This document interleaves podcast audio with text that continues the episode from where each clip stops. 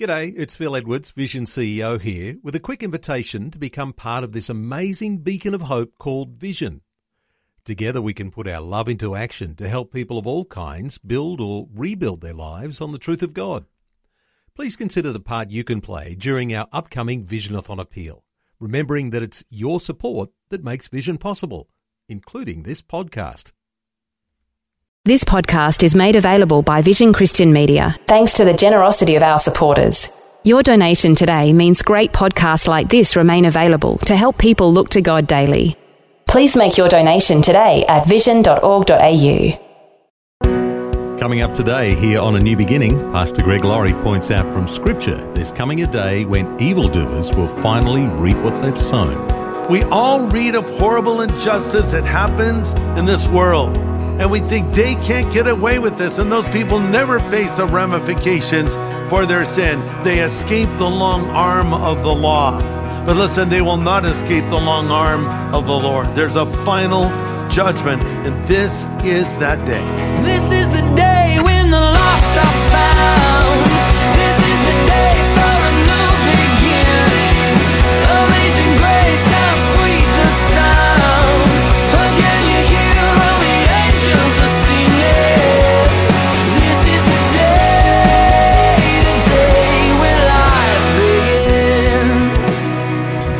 Human history is littered with unthinkable atrocities.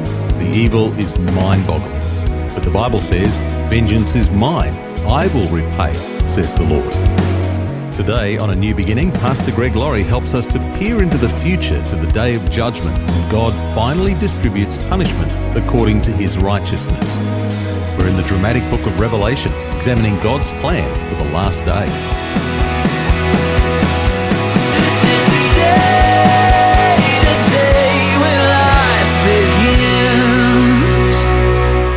Let's all turn in our Bibles now to Revelation chapter 19. The title of my message is The Second Coming. Look at Revelation 19, verse 11. Now I saw heaven open, and behold, a white horse. And he that sat in him was called faithful and true, and in righteousness he judges and makes war. His eyes were like a flame of fire. On his head were many crowns. He had a name written that no one knew except himself, and he is clothed with a robe dipped in blood, and his name is called the Word of God. And the armies in heaven, clothed in fine linen, white and clean, followed him on white horses. Wow, what a powerful passage that is. Look at verse 11. He's called faithful and true. This is in contrast to the devil who is unfaithful and he lies. Jesus said in John 8 44 to the Pharisees, You belong to your father, the devil, and you want to carry out your father's desires. He's a murderer from the beginning, and he is a liar, and he is the father of lies. No, our Lord is faithful and true. But of course, not everyone thinks that. For the non believer, God is never fair in what he does. And when men go out and break God's laws that he gives us for our own protection, and then they face the inevitable consequences, they shake a fist in the face of God and blame him. But the fact is, he's faithful and true. And God keeps his promises. Think about it. Jesus said, I'll never leave you or forsake you. Jesus said, My peace I give to you, not as the world gives, give I unto you. Let not your heart be troubled, neither let it be afraid. Has the Lord not kept his promises to you?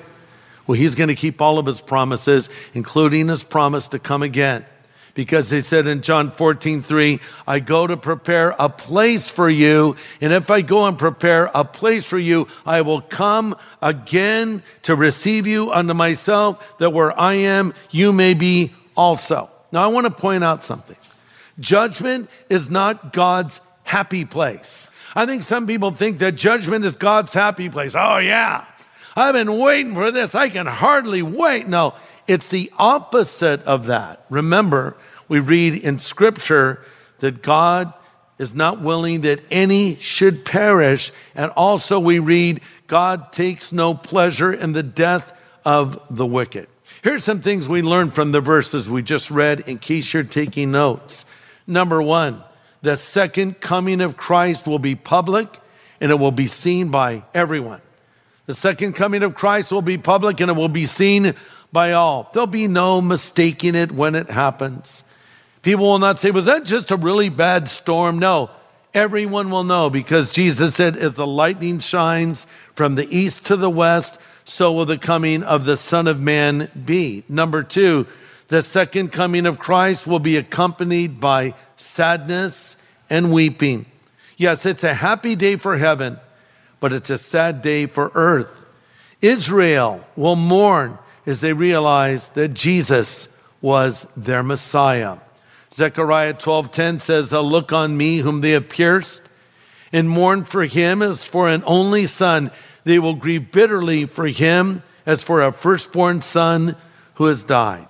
And Jesus is coming to bring righteous retribution and vengeance. Let me say that again. Jesus is coming to bring righteous retribution and vengeance. Now, I know some people don't like the idea of a vengeful God.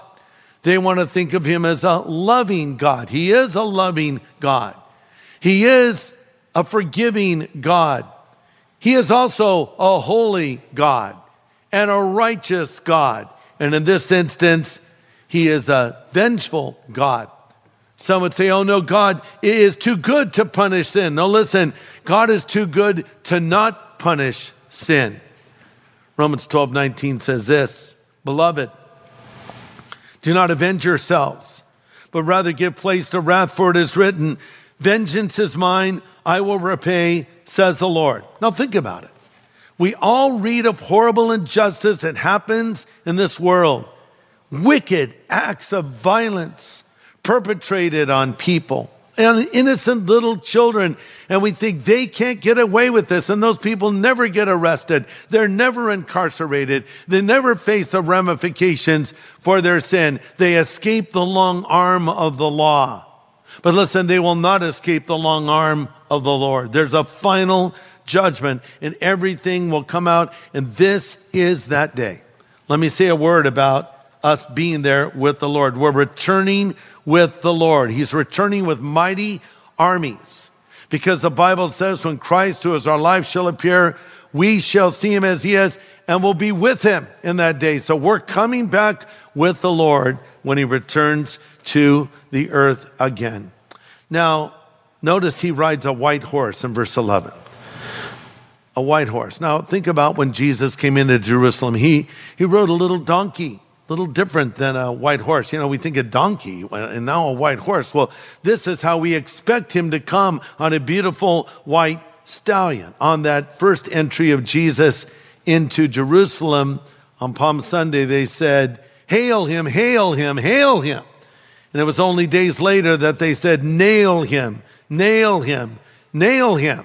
But now he is returning as the risen Lord. And it's interesting, it's a white stallion. If you've been with us in this Revelation series, you may recall that Revelation 6 has the four horsemen of the apocalypse.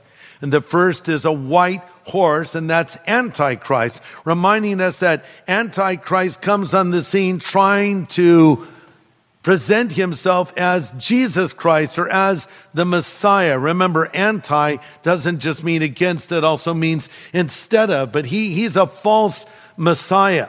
And remember, Antichrist in Revelation 6 had one crown, but Jesus wears many crowns. Remember, our Lord wore a crown of thorns when he was crucified. Now he wears many crowns as he returns on his white stallion. This is Air Horse One, returning to the earth again. Well, you're listening to A New Beginning with Pastor Greg Laurie from Harvest Ministries in the US.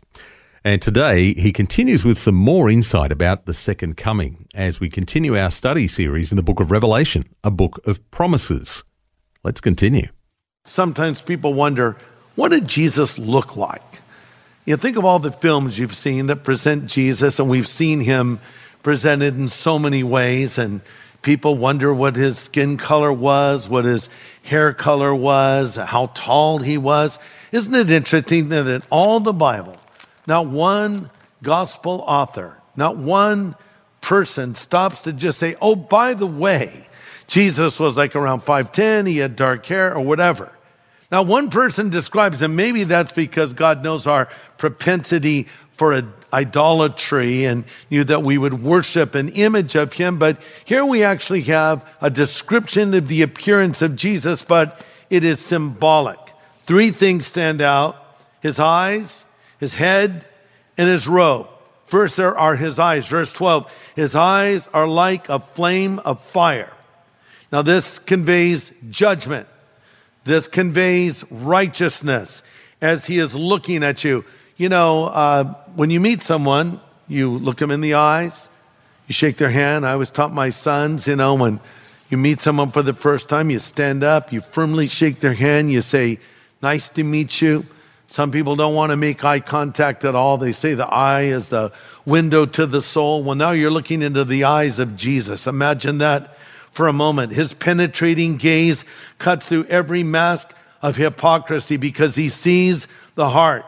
We read when Jesus saw Matthew and called him in the Gospels, he saw right through him, or literally, he gazed right through him. So here are the eyes of the Lord who sees everything. And then there's his head. Verse 12 on his head were many crowns. He has many crowns because he rules many kingdoms, because he is Lord of all. God is sovereign over the entire universe. He's the all knowing, all powerful ruler who is also a loving, compassionate Savior. And then there's his robe, verse 13. He has a robe that's dipped in blood, and his name is called the Word of God.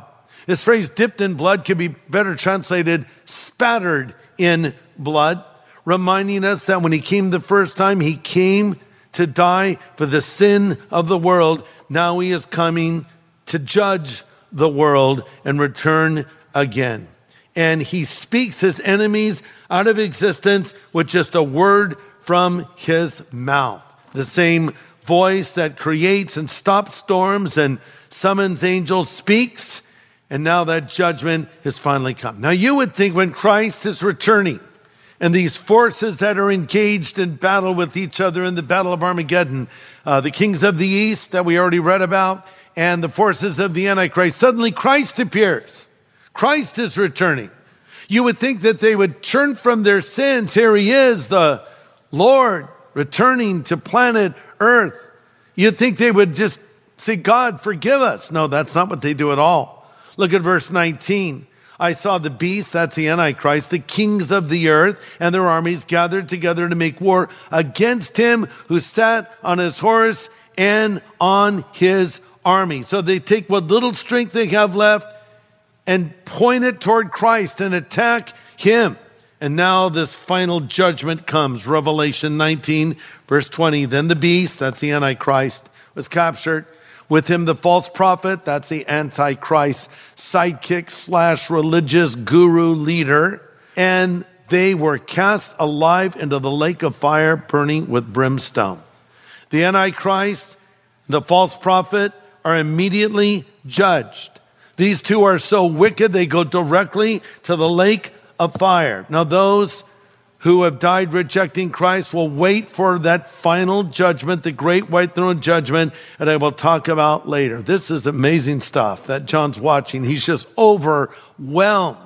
And then we read in verse 10 that he fell at the feet of this angel that's delivering this message. And the angel says, Hey, man. Well, he didn't say, Hey, man, but he said, See that you don't do that. I'm your fellow servant and of your brothers and then he makes this amazing statement the testimony of Jesus is a spirit of prophecy. So the angel's saying, hey, don't do that. Well, we're in this together. This is all about Jesus. And then he gives this very important message that shows you why we've studied the book of Revelation and why we need to know more about prophecy in the Bible. Why? Because the testimony of Jesus is a spirit of prophecy. Listen to this if you have gone through this series with us and your heart has not been moved closer to God, if you can live in sin, breaking God's commandments with abandon, and yet say, Oh, I believe in the imminent return of Jesus, Houston, we have a problem. the idea is if you really understand Bible prophecy, it should affect you in the way that you live. As it says in 1 John, he that has this hope, that is the hope of the Lord's return, they will purify himself even as he is pure. So hopefully, uh, studying these things has impacted you spiritually. Because ultimately, the book of Revelation, and remember, Revelation, not Revelations, there's only one. The book of Revelation unveils truth. That's what it means, unveiling. It unveils our future. It unveils us to us. But most importantly, the book of Revelation unveils Jesus. Here's Jesus. It's all about Jesus. It's all about a relationship with Jesus Christ. So let me say in closing if you're a Christian, there is a judgment seat you will appear before. Again, not about whether you get in heaven or not, because the judgment will happen in heaven. It's like an award ceremony where you'll be giving rewards for your faithfulness to the Lord. But if you're a non-believer, you will stand before the great white throne judgment. And I'll talk about that next time. It's going to be ominous and it's going to be final. And there's no turning back if you get there. Listen, there are no chances after death, but there are thousands before. You have an opportunity to get right with God. So you don't have to face that final judgment because Jesus already faced it for you when he died on the cross in your place. He voluntarily, willingly went to the cross and was nailed to it and bled and died for the sin of the world. He bled and died for your sin. I mentioned earlier about how you can have a relationship with God. Let me ask you do you know God in a personal way? Is Christ living inside of you? Do you have his peace in your heart that passes all human understanding? Or do you find yourself just filled with fear and panic and anxiety and worry, especially with all that's going on in the world? And then you're afraid of death, and then you fear the idea of the return of the Lord. That would indicate to me you don't have a relationship with him. But you can have a relationship with him. As I've said before, being a Christian is not becoming a religious person. Being a Christian means you have a relationship with God Almighty. This is why Jesus died. This is why he rose again, so you can know God. Not just know about God, so you can know God. The same Jesus who died and rose again from the dead is alive. And he's standing at the door of your life and he is knocking and he is saying, if you will hear his voice and open the door, he'll come in. You're saying, hear his voice, like a literal audible voice? Probably not. But there's sort of a tug, a tug inside of you. Because what I have said is resonating with you. It's making sense to you. You're saying, this is it. This is what I've been looking for. This is who I've been looking for. It's Jesus. How could I have missed him all this time? Maybe you've looked at all the various religious ideas, but you never once opened the Bible. Maybe you've tried all the drugs, you've tried all the parties, you've tried all the things this culture says you should have to make you happy, and you're not. Maybe you've even thought of taking your own life, you're so despondent. And here is Jesus saying, Everything you need is found in a relationship with me. And if you will come to me and believe in me, I will forgive you of all of your sin. And you can know that you'll go to heaven, and you can know that you'll be ready for the return of the Lord. Would you like Christ to come into your life? Would you like Him to forgive you of your sin? Would you like a relationship with Him? Would you like to make a clean break with your past and have a new beginning? It can happen for you right here, right now. I would like to lead you in a simple prayer. A prayer where you will be asking Jesus to come into your life to be your Savior and your Lord. Now, I'll pray it, but I would ask you to pray it out loud after me. So if you want Jesus to come into your life right now, if you want to go to heaven when you die, if you want to be ready for the Lord's return, or you want to fill that big hole in your heart, you just need to ask Christ to come in, and I'll lead you in this prayer. Stop what you're doing if you can and pray this prayer. You might even pray it out loud after me. This is a prayer where you're asking Jesus to come and live in your life. Pray these words. Lord Jesus, I know that I'm a sinner, but I know that you're the Savior who died on the cross for my sin and rose again from the dead. Now, Jesus, I ask you to come into my life. Be my Savior. Be my Lord. Be my God. And be my friend. Thank you for hearing this prayer and answering this prayer. In Jesus' name I pray. Amen.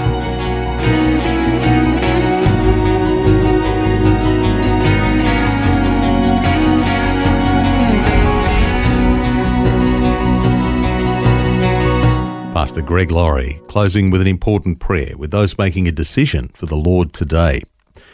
And if you've just prayed with Pastor Greg and you meant those words sincerely, know on the authority of Scripture that your sins have been forgiven. Jesus is faithful and just to forgive us of our sins and cleanse us from all unrighteousness.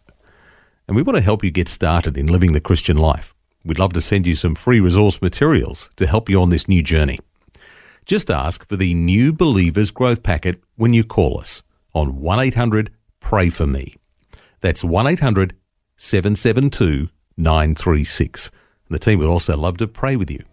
That's 1 800 Pray For Me. Well, next time we'll move further ahead in our Revelation series as Pastor Greg leads our studies of the millennium. We'll see what the Bible tells us about this thousand year earthly reign of Jesus Christ. Join us again for a new beginning next time.